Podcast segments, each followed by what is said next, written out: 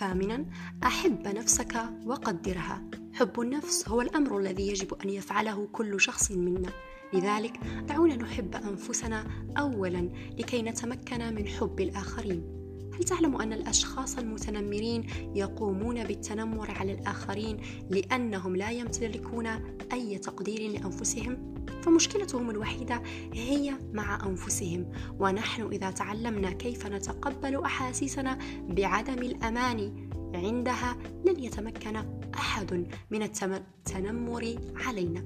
وعندها سوف نحب بعضنا بعضا.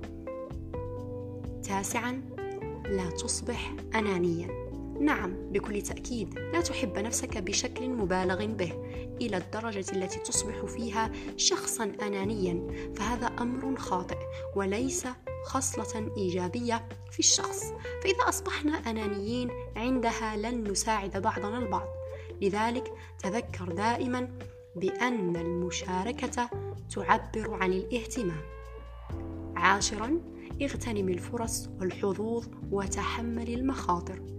امض قدما وافعل ما تريد فعله. فإذا كان ذلك الأمر شغفا لطالما أردته عندها يجب عليك أن تقوم به حيث أن كبته في داخلك ليس بالأمر الجيد.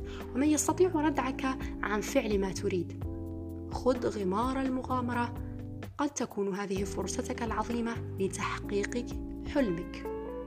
من يدري؟ وتذكر ألا تسمح لأي أحد بأن يخبرك بأنك لا تستطيع فعل ذلك.